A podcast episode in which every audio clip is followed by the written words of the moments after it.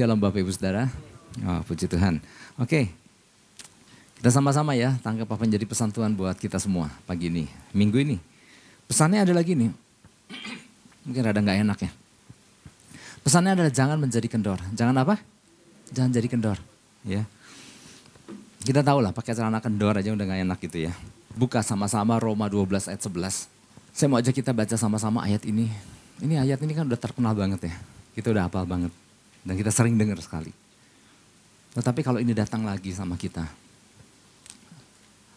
rasanya ada sesuatu yang Tuhan mau kita, yuk perhatikan baik-baik. Oke, satu, dua, tiga. Janganlah hendaknya kerja, kerajaanmu kendor. Nah, bacanya aja udah kendor. Oke, satu, dua, tiga. Janganlah hendaknya kerajaanmu kendor, biarlah rohmu menyala-nyala dan layanilah Tuhan. Katakan amin. Wow, luar biasa ya. Jadi ini mungkin pesan yang untuk kesekian kalinya dan mungkin kita juga udah sering dengar khotbah-khotbah tentang ayat ini. Tetapi ketika Tuhan kasih ini ayat, ada sesuatu yang Tuhan mau, yuk perhatikan. Nah bagian yang ditekankan adalah bagian kendornya itu. Kendor ya, bukan kondor, kendor. Ada apa gitu ya. Mungkin kita merasa oke-oke aja. Mungkin kita merasa kendor apanya sih gitu ya. Tapi kita tahu bahwa Tuhan kita adalah Tuhan yang yang lebih tahu kita daripada diri kita sendiri. Ya mungkin Tuhan mungkin merasakan ya ada ada kekendoran-kekendoran ya. Nanti nanti di bagian dalam kita akan belajar kendor tuh apa sih artinya ya. Ya, seperti apa yang namanya kendor itu. Sebelum karena gini, kalau kalau ini kan pesannya untuk yang kesekian kali kan. Nah, kalau saya bahas seperti pembahasan dulu kan kayaknya sama-sama aja gitu ya.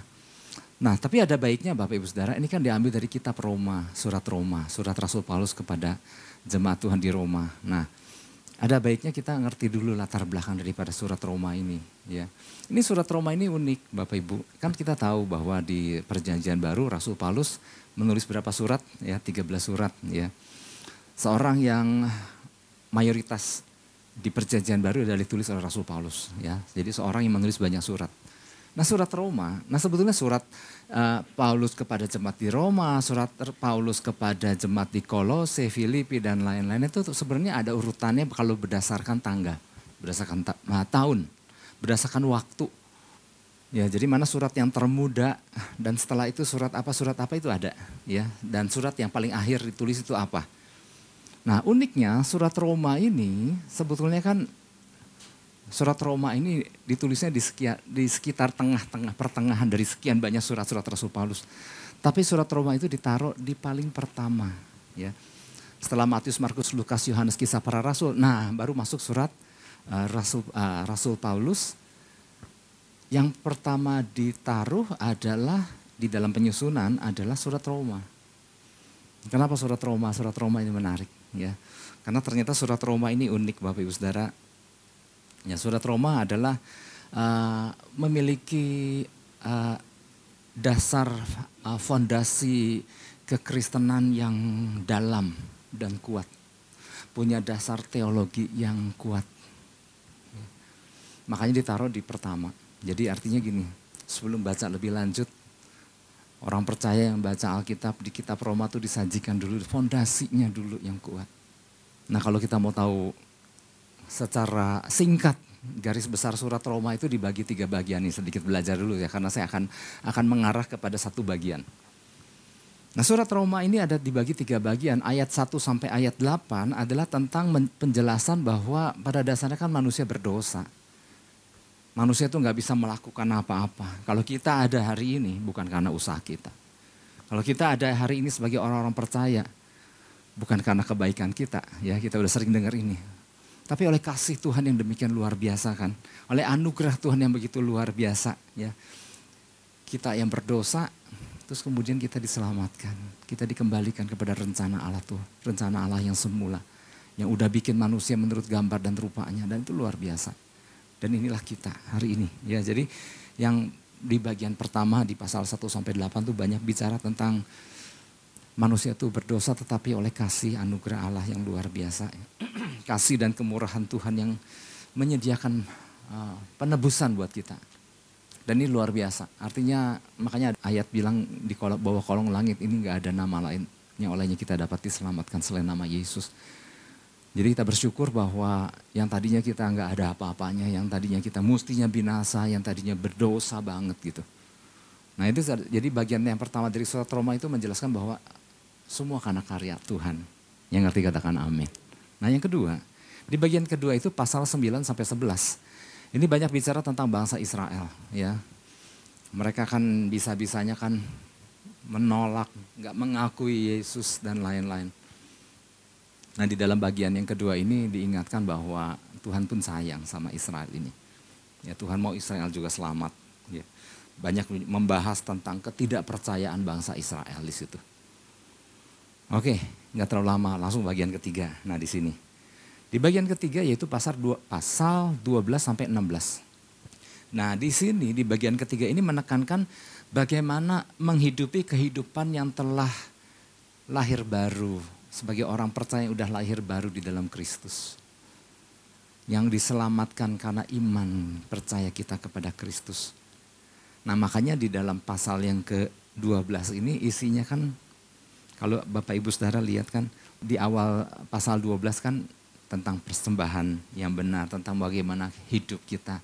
Persembahkanlah tubuh kita sebagai persembahan kudus hidup dan berkenan. Nah tetapi di bagian pas di ayat yang ayat ini di Roma 12 ayat 11 kan ada judul perikop kecil lagi ya. Di situ dikatakan nasihat untuk hidup dalam kasih.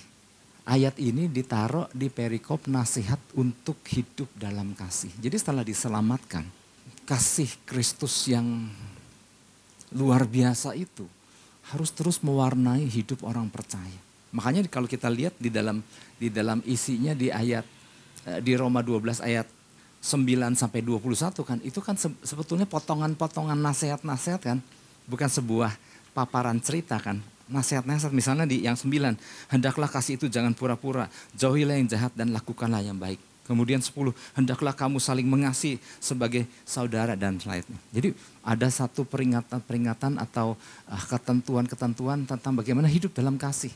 Ayat ini masuk ke dalam bagaimana hidup dalam kasih. Ternyata janganlah hendaknya kerajinanmu kendor itu masuk di dalam perikop hidup dalam kasih. Oh, di sini baru kita ngerti kenapa ada orang kendor. Kenapa ada orang begitu bergairah, bernyala-nyala. Ini ada kaitannya dengan kasih. Wow. Jadi Hidup pengasih adalah ciri khas orang percaya dalam Kristus. Ini harusnya kita sadari sekali bahwa hidup pengasih adalah memang ciri khasnya. Kita punya Tuhan adalah kasih. Allah itu kasih. Kalau kita hari ini bisa berkata bahwa kita mengasihi Tuhan karena dia lebih dulu ngasih kita. Bahkan perintah Tuhan yang paling utama kan seluruh hukum Taurat kan dirangkum di dalam satu hukum disebut hukum kasih. Kan ada yang bertanya, apa sih hukum yang terutama? Kasihlah Tuhan Allahmu dengan segenap hati, segenap jiwa, segenap kekuatan. Dan kasihlah sesamamu manusia seperti engkau mengasihi dirimu sendiri. Jadi seluruh hukum Taurat ini dirangkum menjadi satu, dilebur menjadi yang namanya hukum kasih. Wow, luar biasa ya.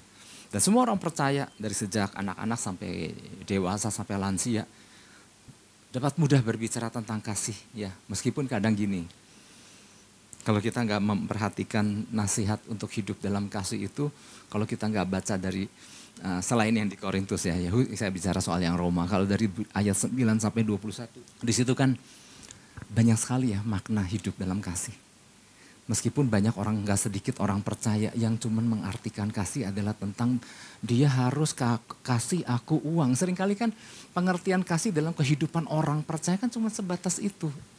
Padahal gini, mengasihi itu bukan selalu harus memberi. Memang ada yang bilang kan kalau namanya kasih harus memberi, tetapi ada yang mengasihi nggak selalu harus memberi karena apa? Kalau yang diminta adalah sesuatu yang berbahaya, sesuatu yang belum waktunya, seorang sesuatu yang nggak berkenan. Seorang Pak, jadi kalau kasih itu bukti kasih harus memberi. Waktu anak saya masih kecil lima tahun minta motor, artinya saya harus kasih kan gitu. Nah itu kan salah. Karena saking kita sayang sama anak kita, nak belum waktunya. Nah sering kali ada orang-orang percaya nggak sedikit yang mengartikan kasih hanya soal kasih memberi dan menerima. Tetapi ternyata gini, mereka lupa Tuhan saking mengasihi kita. Kadang Tuhan tegur kita. Waktu Tuhan kasih perintah, hmm, kasih perintah. Waktu Tuhan kasih pesan untuk jangan menjadi kendor.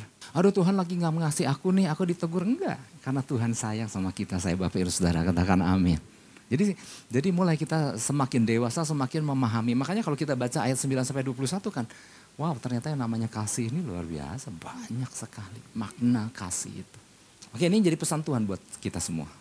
Bukti bahwa kita mengasihi Tuhan dan sesama adalah ditunjukkan dengan sikap menyala-nyala di dalam Tuhan atau sikap yang tidak menjadi kendor. Unik kan? Berarti ternyata membahas soal kendor atau menyala-nyala ini ada kaitannya dengan kasih. Ya. Bukti bahwa kita mengasihi Tuhan dan sesama ditunjukkan dengan sikap yang menyala-nyala di dalam Tuhan. Kalau kita memperlihatkan sikap kendor atau tanpa disadari mengendor, yang perlu di yang perlu diperbaiki bagian mananya? Nah, di bagian salah satu yang harus diceknya adalah bagian kasihnya itu. Karena kasih atau enggaknya seseorang mengasihi, ini yang menentukan kendor atau enggaknya. Nah, pesan Tuhan ini buat kita di minggu ini sebetulnya kan teguran ya. Di mana Tuhan lebih bisa melihatlah kondisi orang-orang, kondisi anak-anaknya. Ya. Mungkin ada orang-orang yang mulai kendor. Nah Bapak Ibu Saudara, kata kendor di dalam bahasa asli itu okneros. Okneros.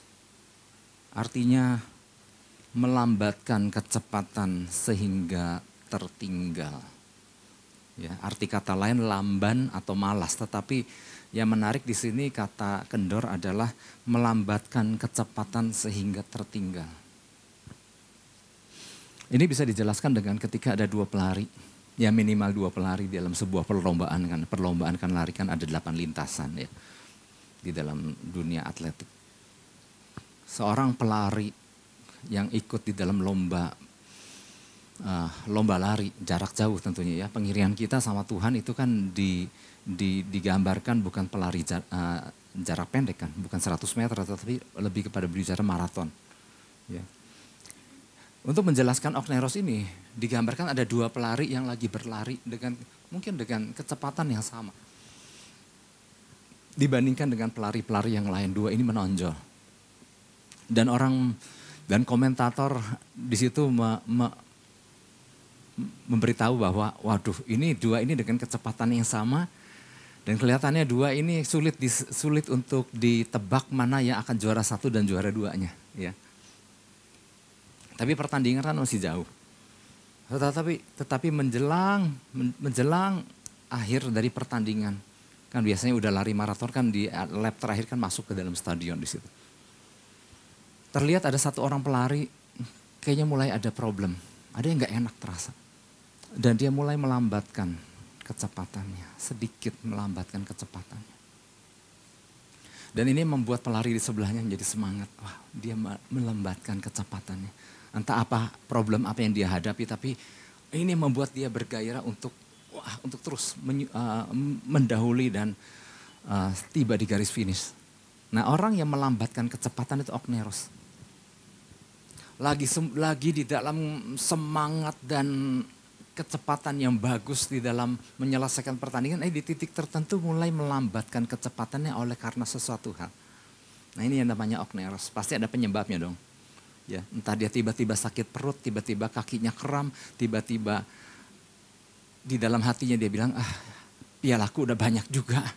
Nggak apa-apalah juara kedua, emasku udah banyak medalinya gitu. Karena karena ada berbagai uh, hal dapat terjadi dalam diri seseorang yang membuat dia melambatkan kecepatannya. Itu yang namanya okneros. Dan bukan cuma sekedar melambatkan kecepatan, ini membuat dia mulai tertinggal atau gini, untuk memperjelas kata okneros, ada satu lagi. Seperti kendaraan. Ketika setiap kita ya, saya percaya pakai kendaraan ya, entah roda dua, roda empat. Pernah nggak rasanya, ras, mestinya pernah ya mengalami satu kondisi ketika ada di dalam sebuah perjalanan, ya tentunya bukan di dalam kota, dalam kota kan kita selalu nggak lama kemudian ketemu kendaraan lain, ketemu kendaraan lain. Ini mungkin perjalanan di luar kota dan ketika perjalanan jalan mulai menanjak dan kemudian kita uh, nginjak gas, gasnya udah diinjaknya cukup dalam, udah diinjaknya cukup dalam, tapi si, si kendaraan kedodoran. Ya, pernah ya ngalami itu ya. Nah ini penyebabnya kan bisa beberapa hal. ya Bisa mungkin kita di dalam pakai giginya kita terlambat masuk atau mestinya kita menurunkan gigi supaya lebih bisa bisa lebih apa sih istilahnya? Bisa lebih dikebut gitu ya ngomongnya apa ya? Pokoknya ngerti lah ya. Kalau kalau mulai menanjak kan kita mulai ambil ancang-ancang ya. Waduh ini tanjakannya lumayan. Nah kita turunkan gigi kita supaya bisa lebih tajam. Nah, giginya lebih pendek ya. Nah tapi kita telat ngambilnya gitu. Udah pakai gigi besar kemudian nanjak kemudian kedodoran. Nah waktu kita kedodoran kan, kita melihat kendaraan lain mulai menyusul. Rasanya kendaraan itu cc-nya juga hampir sama, bahkan mungkin lebih kecil. Tapi kenapa dia bisa menyusul naik gitu? Ada salah ambil ancang-ancang. Jadi kita benar-benar hati mah pengen, tapi kayak nggak naik-naik gitu. Itu namanya okneros. Kedodoran. Sebenarnya kalau dilihat dari ukuran cc-nya memungkinkan nggak? Sangat memungkinkan.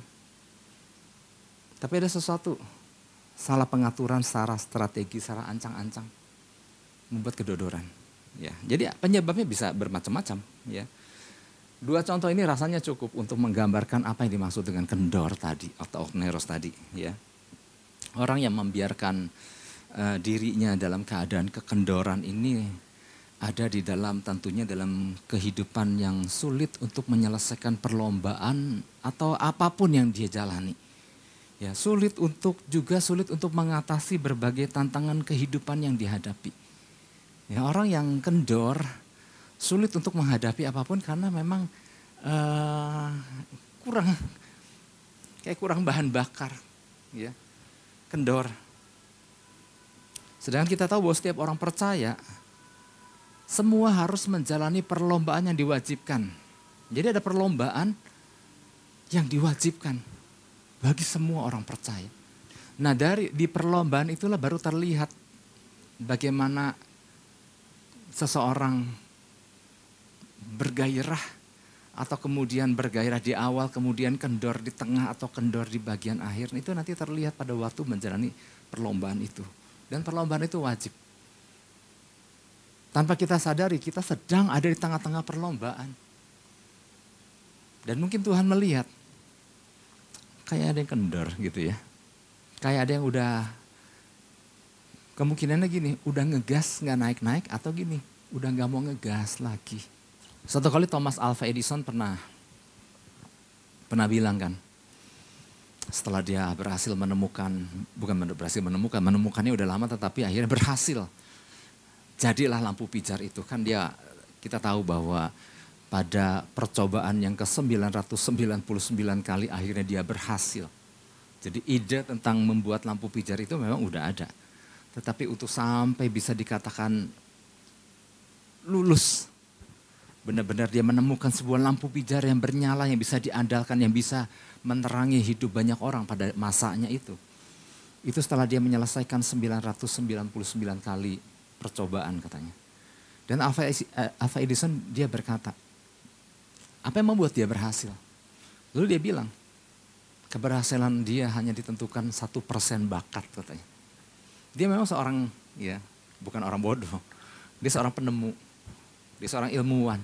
Tapi dia berkata, keberhasilanku ditentukan hanya satu persen bakat.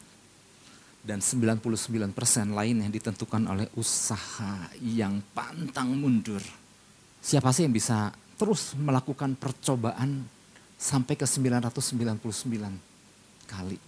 Orang yang melakukan percobaan gagal, lakukan lagi, lakukan lagi, lakukan lagi. Mungkin sangat wajar kalau dia berhenti di percobaan yang ke 99. Ah udah, udah mau 100 gini udah gagal terus. Kalau dia berhenti pada percobaan yang ke 199 atau ke 200, orang pun wajar. Udah banyak yang dicoba udah dia bukan yang nggak mau nyoba, dia sudah mencoba ratusan kali. Tetapi kalau dia terus mencoba sampai ke 999 atau mau ke 1000, ini sebenarnya luar biasa. Kenapa? Ada sikap pantang menyerah yang membuat dia nggak mau menjadi kendor. Ini mestinya berhasil, ini mestinya bisa. Dia nggak akan nyerah begitu aja. Wow ini luar biasa ya. Jadi dia dia dia dengan rendah hati dia menyadari bahwa ah sebetulnya bakatku cuma sepersen sih dia bilang. Sisanya adalah usaha yang nggak mau nyerah gitu aja. Ya. Nah sekarang sebelum sampai gimana yang harus kita lakukan, kita harus tahu dulu ada penyebab kenapa ada orang-orang yang mengendorkan semangatnya. Ini kan ya kita perlu tahu dulu penyebabnya. Memang ada banyak sih penyebabnya, tetapi ya nggak banyak-banyak amat sih karena biasanya ya itu lagi itu lagi sih ya. Penyebab salah satu penyebab kenapa ada orang mengendorkan semangatnya yang pertama cepat merasa puas dengan pencapaian yang ada. Ada orang yang cepat rasa puas. Artinya gini dia kondisi yang dia capai dia pikir ah udahlah mau apa lagi sih hidup gini aja udah enak gitu ya. Seseorang yang cepat merasa puas atau nyaman dengan apa yang ada yang dia miliki. Di saat sebetulnya gini, di saat sebetulnya masih begitu banyak potensi besar yang ada di dalam dirinya yang belum digunakan. Jadi orang yang cepat merasa puas bukan artinya dia sudah mencapai puncak keberhasilan tapi sebelum mencapai puncak keberhasilan dia udah merasa puas padahal dia punya potensi. Segudang potensi yang masih bisa digunakan. Tapi dia udah menyetop dirinya. Udah gini aja lah. Makanya ada yang bilang kan di kuburan banyak sekali terkubur potensi-potensi yang belum digunakan semasa orang itu hidup. Nah dengan itu kita jadi berpikir, oh iya ya, kalau memang kita punya potensi besar, ya kenapa kita enggak, yuk kita kembangkan lebih lagi. Nah orang-orang orang yang cepat merasa puas dia akan ber, dia akan berkata jadi orang mah jangan suka ngoyo, gitu kan? Ya ada orang-orang yang punya prinsip kayak begitu kan. Artinya udah nggak usah ngotot ingin kaya lagi atau ingin menjadi sesuatu, udah segitu aja. Nah apabila kapasitasnya memang udah maksimal, ya ditambah usia yang sudah banyak sekali, ditambah tenaga yang sudah habis, ya wajar kalau orang bilang begitu. Tetapi buat orang yang tenaganya masih ada, kemampuannya juga ada, umur juga masih nggak tua-tua, umur juga masih muda, dan banyak hal yang masih dia capek. Tetapi kemudian dia stop begitu aja dan ah udah gini aja lah, gini aja ya. Nah ini kan yang dikatakan membuat mengendor, mengendor dan kemudian ah udah gini aja cukup. Ini beda kan dengan yang tokoh di Alkitab. Dengan seorang opa-opa di Alkitab yang bernama Kaleb.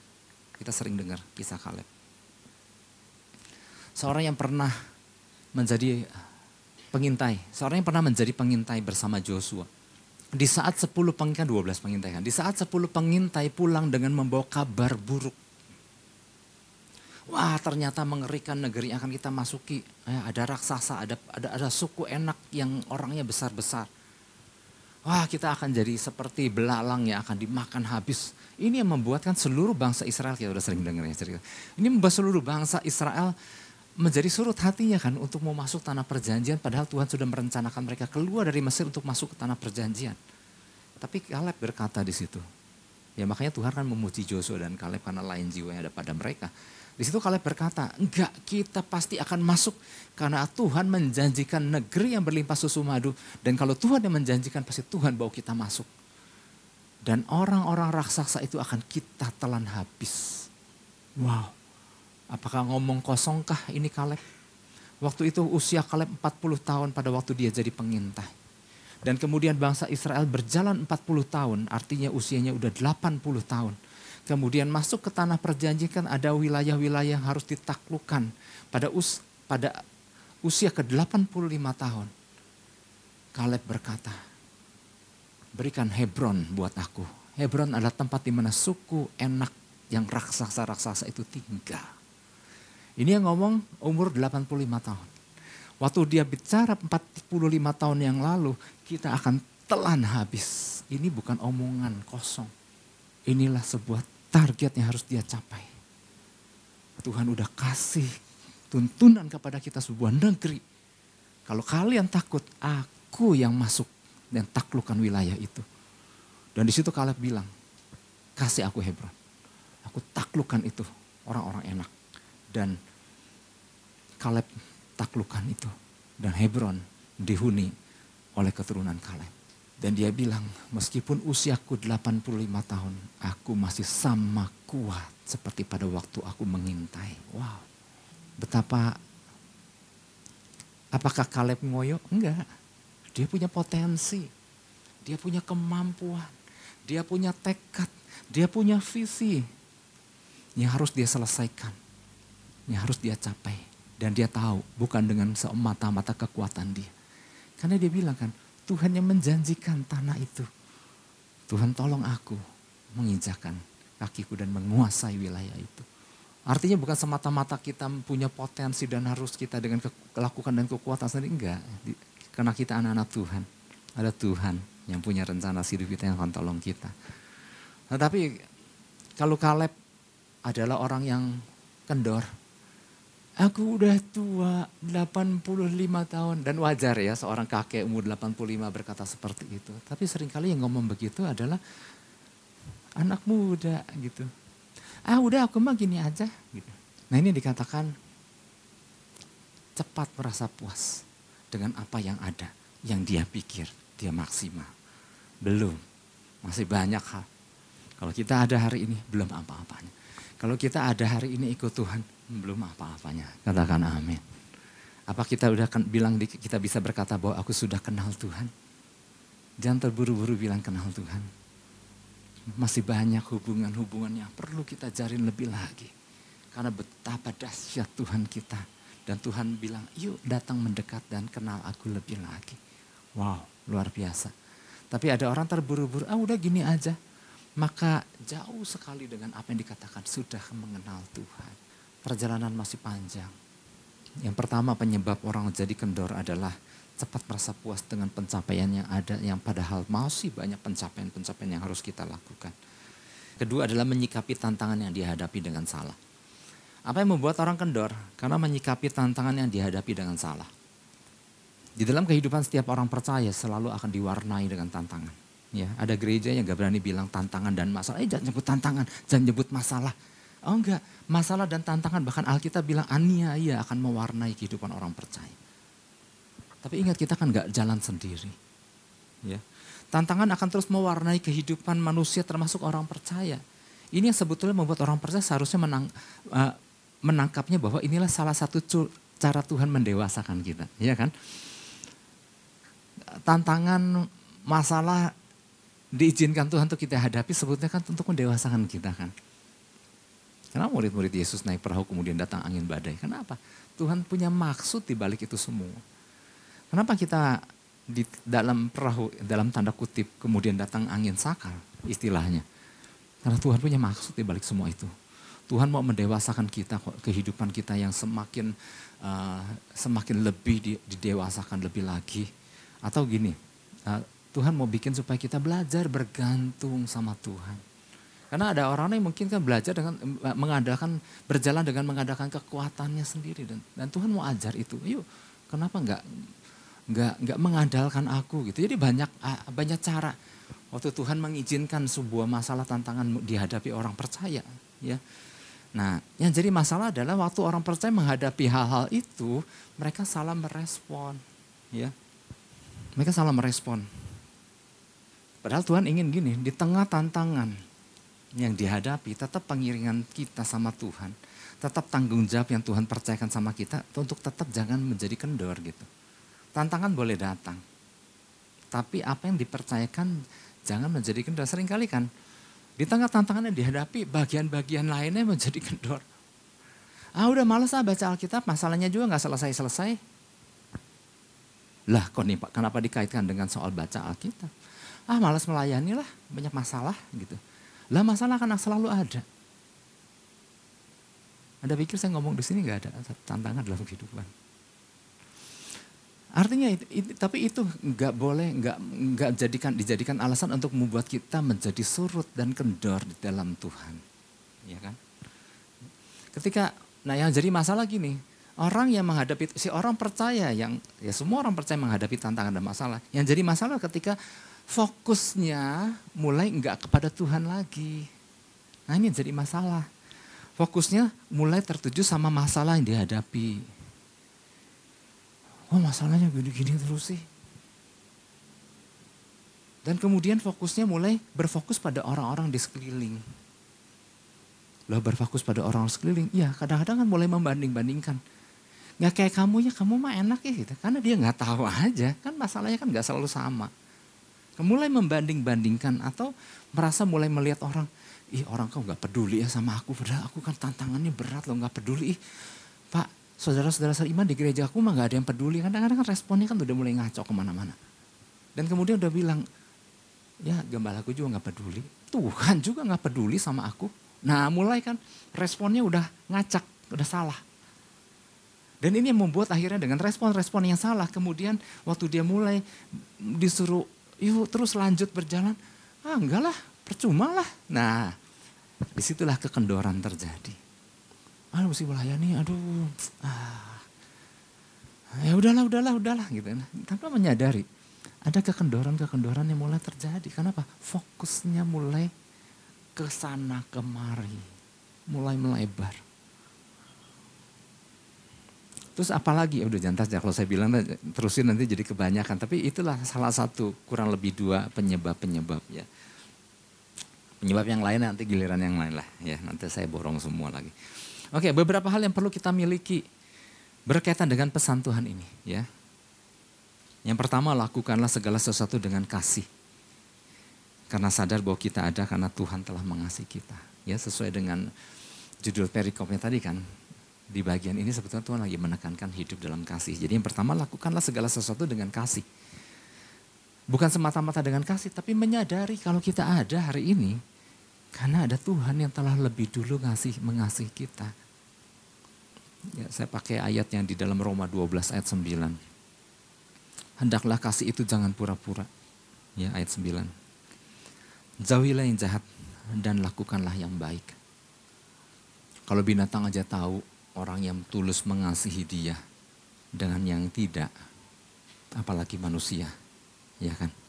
Ada turun ke si boy aja, boy kan tahu ya mana yang sayang sama dia dan mana yang enggak. Anjing aja tahu. Orang tahu enggak orang apa lagi? Tuhan tahu enggak? apalagi Tuhan. Ya. Ada satu artikel yang saya pernah baca gini, ini menarik sih. Kalau suatu hari istri terhadap suami tiba-tiba istri datang sama suami dia bilang, Pak aku mau terus terang sama kamu. Aku udah gak mau mencintai kamu lagi. Tapi seluruh tugas dan tanggung jawabku tetap aku lakukan seperti biasa loh. Ya Aku akan tetap ke pasar, aku akan masakin buat kamu, masakin buat anak-anak kita. Aku tetap melakukan tugasku sebagai seorang istri. Aku nyapu, aku beberes, aku ngegosok, aku ngelicin, aku nyiapin makan malam, aku nyiapin pokoknya semua tanggung jawabku nggak ada yang aku nggak ada yang aku tinggalkan. Bahkan engkau masih bisa tidur sama aku. Tapi aku udah nggak mencintai kamu lagi. Saya jadi melotot gini? Biasanya lelaki yang lebih terusik. Aduh masa sih. Makanya tadi saya tuker ya. Kalau istri yang ngomong, kata istri, emang lu emang gak pernah sayang sama gua. Kan pasti gitu jawabnya ya. Nah, tapi kalau saya balik ceritanya, suami lebih terpukul. Kan. Ah jangan gitu dong, jangan gitu dong. Aku akan tetap masak. Enggak, kalau kamu gak masak dengan kasih, masakanmu jadi gak enak. Aku, kebanyakan laki kan yang lebih menuntut kasih perempuan cinta wanita istrinya kan seperti itu. Gak enak kan pasti wah jangan gitu dong pasti pasti akan pasti akan lebih bereaksi seperti itu. Saya lagi menggambarkan bahwa gini, nggak sedikit orang percaya kan suka gitu sama Tuhan. Tuhan, aku akan aku akan tetap terus ke gereja. Aku akan tetap melayani engkau di bidang apa pun yang engkau percayakan. Aku tetap melakukan tugas-tugasku tapi aku sebenarnya udah nggak mengasihi engkau lagi. Cuman kita nggak ngomong gitu aja sama Tuhan. Tapi Tuhan sering kali merasakan. Masih semua masih dilakukan. Cuman Tuhan kerasa nggak? Tuhan kerasa nggak? Tuhan kerasa. Dan Tuhan Tuhan reaksinya gini. Oh jangan gitu dong, ayo dong mengasihi aku. Tuhan bilang begini. Di dalam Wahyu pasal 3. Engkau telah jatuh terlalu dalam Kau harus kembali kepada kasihmu yang mula-mula. Ini yang Tuhan ucapkan. kepada jemaat di Efesus ya. Di dalam Wahyu 2, bukan Wahyu 3, Wahyu 2 ayat 4 sampai 5. Tuhan berasa sekali. Namun demikian aku mencela engkau karena engkau telah meninggalkan kasihmu yang semula. Sebab itu ingatlah betapa dalamnya engkau telah jatuh. Respon Tuhan lebih daripada para suami tadi, aduh jangan dong, jangan dong. Enggak, respon Tuhan itu bilang, engkau telah jatuh terlalu dalam. Betapa dalamnya engkau telah jatuh, bertobatlah. Dan lakukanlah lagi apa yang semula engkau lakukan. Enggak ada cara lain. You harus bertobat kata Tuhan kepada si orang percaya yang demikian. Kenapa? Buat Tuhan terasa sekali. Gairahnya udah mulai nggak ada dan mulai hambar. Oh, buat Tuhan terasa sekali. Ya kalau saya ngomong gini sama-sama kita belajar sama-sama. Wah Tuhan terasa sekali. Sama manusia kita masih bisa mungkin uh, kita bisa kamuflas, kita bisa bertopeng, kita bisa pura-pura mengasihi dan lain. Kita masih bisa berpura-pura dan banyak manusia juga yang mungkin gak kerasa sesama. Tapi kalau kita lakukan itu sama Tuhan, buat Tuhan terasa sekali. Mungkin kita masih terlihat semangat, tapi Tuhan melihat, oh kendor. Dengan kasih kita kepada Tuhan, maka kalau kasih itu masih terus ada membara dalam kita, maka ini yang dikatakan kita bisa melayani Tuhan dengan passionate, dengan passion. Ya, wow, nah inilah. Seorang komentari, komentator ya, seorang yang suka menulis komentari-komentari yang bisa diandalkan tentang uh, ayat-ayat di Alkitab. Dia menjelaskan bahwa yang namanya roh yang bernyala-nyala itu adalah sebuah keinginan yang membara keinginan yang sangat kuat, keinginan yang sungguh-sungguh, semangat yang berkobar-kobar, dan antusiasme yang tinggi di dalam melakukan sesuatu untuk Tuhan. Jadi kalau diterjemahkan dengan bahasa sehari-hari ini, wow, kehilangan antusiasme aja adalah kekendoran. Kehilangan kobaran adalah kekendoran karena udah nggak nyala, nggak gitu nyala-nyala lagi. Karena di situ ada per, perbandingan antara kekendoran dan bernyala-nyala di situ. Ya. Di dalam istilah lain, di dalam bahasa Inggris antusiasme itu sering kali diterjemahkan sebagai passion. Udah kehilangan passion. Masih melakukan, tapi udah nggak lakukan dengan passion. Dan hasilnya beda nggak orang melakukan tidak dengan passion, hasilnya beda seorang atlet olahraga kalau dia berlatih dengan passion karena dia tahu apa yang dia cintai, dia harus berprestasi tapi dia dan dia lakukan dengan passion hasilnya beda. Seorang artis, artis maksudnya gini, seorang pematung, pelukis atau apa pun dia melakukan atau desainer apa pun ketika dia melakukan sebuah karyanya dan ketika dia lakukan karena ini memang cinta dengan apa yang dia lakukan. Hasilnya beda nggak? Dibandingkan dengan orang yang sebenarnya aku nggak cinta cinta banget sih. Hasilnya beda nggak? Hasilnya akan beda. Ya oleh sebab itu betapa pentingnya ya uh, gairah yang membara itu atas apa yang sedang kita lakukan dan terlebih untuk siapa kita persembahkan dan kita melakukannya dengan kasih. Wah itu beda hasilnya. Beda hasilnya dan ketika kobaran yang membara itu mulai meredup, berasa enggak? Akan sangat berasa ya. Makanya orang yang melakukan dengan antusiasme, dengan passion ya di dalam pengen kenal Tuhan lebih lagi. Beda nggak? Tuhan merasakan, Tuhan merasakan. Oke saya mau tutup dengan ini, aduh waktunya udah. Saya mau tutup dengan ini. Waktu Zakheus pengen kenal Yesus lebih lagi, siapa sih Yesus ini? Dia punya passion nggak di situ? Dia punya passion, pengen kenal lebih lagi. Dia punya antusiasme nggak? Dia punya antusiasme untuk ingin kenal Yesus lebih lagi. Makanya gini, ketika dia menyadari bahwa ternyata badannya pendek dan dia ketutupan dengan orang-orang yang waktu itu sedang menantikan Yesus atau ya mau nonton Yesus. Ini wah Zakheus yang ngelihat nggak bisa, tinggi juga nggak nyampe. Apa yang dia lakukan? Dia cari akal. Nah beda ya, orang yang punya passion, yang punya antusiasme tinggi untuk kenal Yesus, dia akan, aduh apa nih, dia naik apa sih? Dia naik pohon kan, naik, naik pohonnya ditulis nggak di Alkitab pakai apa? Pokoknya dia manjat pohon dan dari ketinggian dia ngelihat berasa nggak Yesus yang lagi lewat tuh di situ? Oh berasa sekian banyak orang yang lagi berkerumun. Yesus merasakan ada yang pengen benar kenal. Maka dia Yesus naik ke atas karena dia ada di atas pohon. Sakyus, hari ini aku menumpang di rumahmu dan terjadi revival yang luar biasa. Nah, oleh sebab itu mari Bapak Ibu Saudara saya nggak akan berlambat-lambat. Makanya kenapa Tuhan sampaikan pesan ini. Mungkin Tuhan melihat. Ada kobaran-kobaran yang mungkin udah nggak sebesar waktu itu. Tapi mari kalau kita ingat kembali kepada kasih yang semula. Kalau kita ada karena ada Yesus yang mengasihi kita terlebih dahulu. Ingat itu. Ya, jalin hubungan dan ayo ber, berkomunitaslah dengan orang-orang yang punya gairah yang sama karena Anda akan kena kobarannya. Saya pernah sampaikan bahwa raksasa itu dimasak zaman Goliat itu enggak satu, ada lima. Satu dibunuh oleh Daud, tapi empat dibunuh oleh anak-anak buahnya Daud. Apa yang membuat keempat anak-anak buahnya Daud bisa mengalahkan raksasa-raksasa yang lain? Karena mereka bergaul dengan Daud, sang pembunuh raksasa. Kalau kita ada di dalam komunitas dan selalu terhubung dengan orang-orang yang punya gairah, kobaran-kobaran itu akan terpercik, kita akan terbawa. Beda dengan orang yang, ah udah gak peduli lah. Gue mau kendor biarin, nah maka kendorannya, kobarannya akan semakin padam, semakin surut dan Tuhan apalagi merasakan sekali. Oke sampai di sini aja yang ngerti katakan amin. Kita mau terus bergairah buat Tuhan katakan amin. Dan kita tepuk tangan buat Tuhan Yesus. Haleluya. Kita mau berdoa.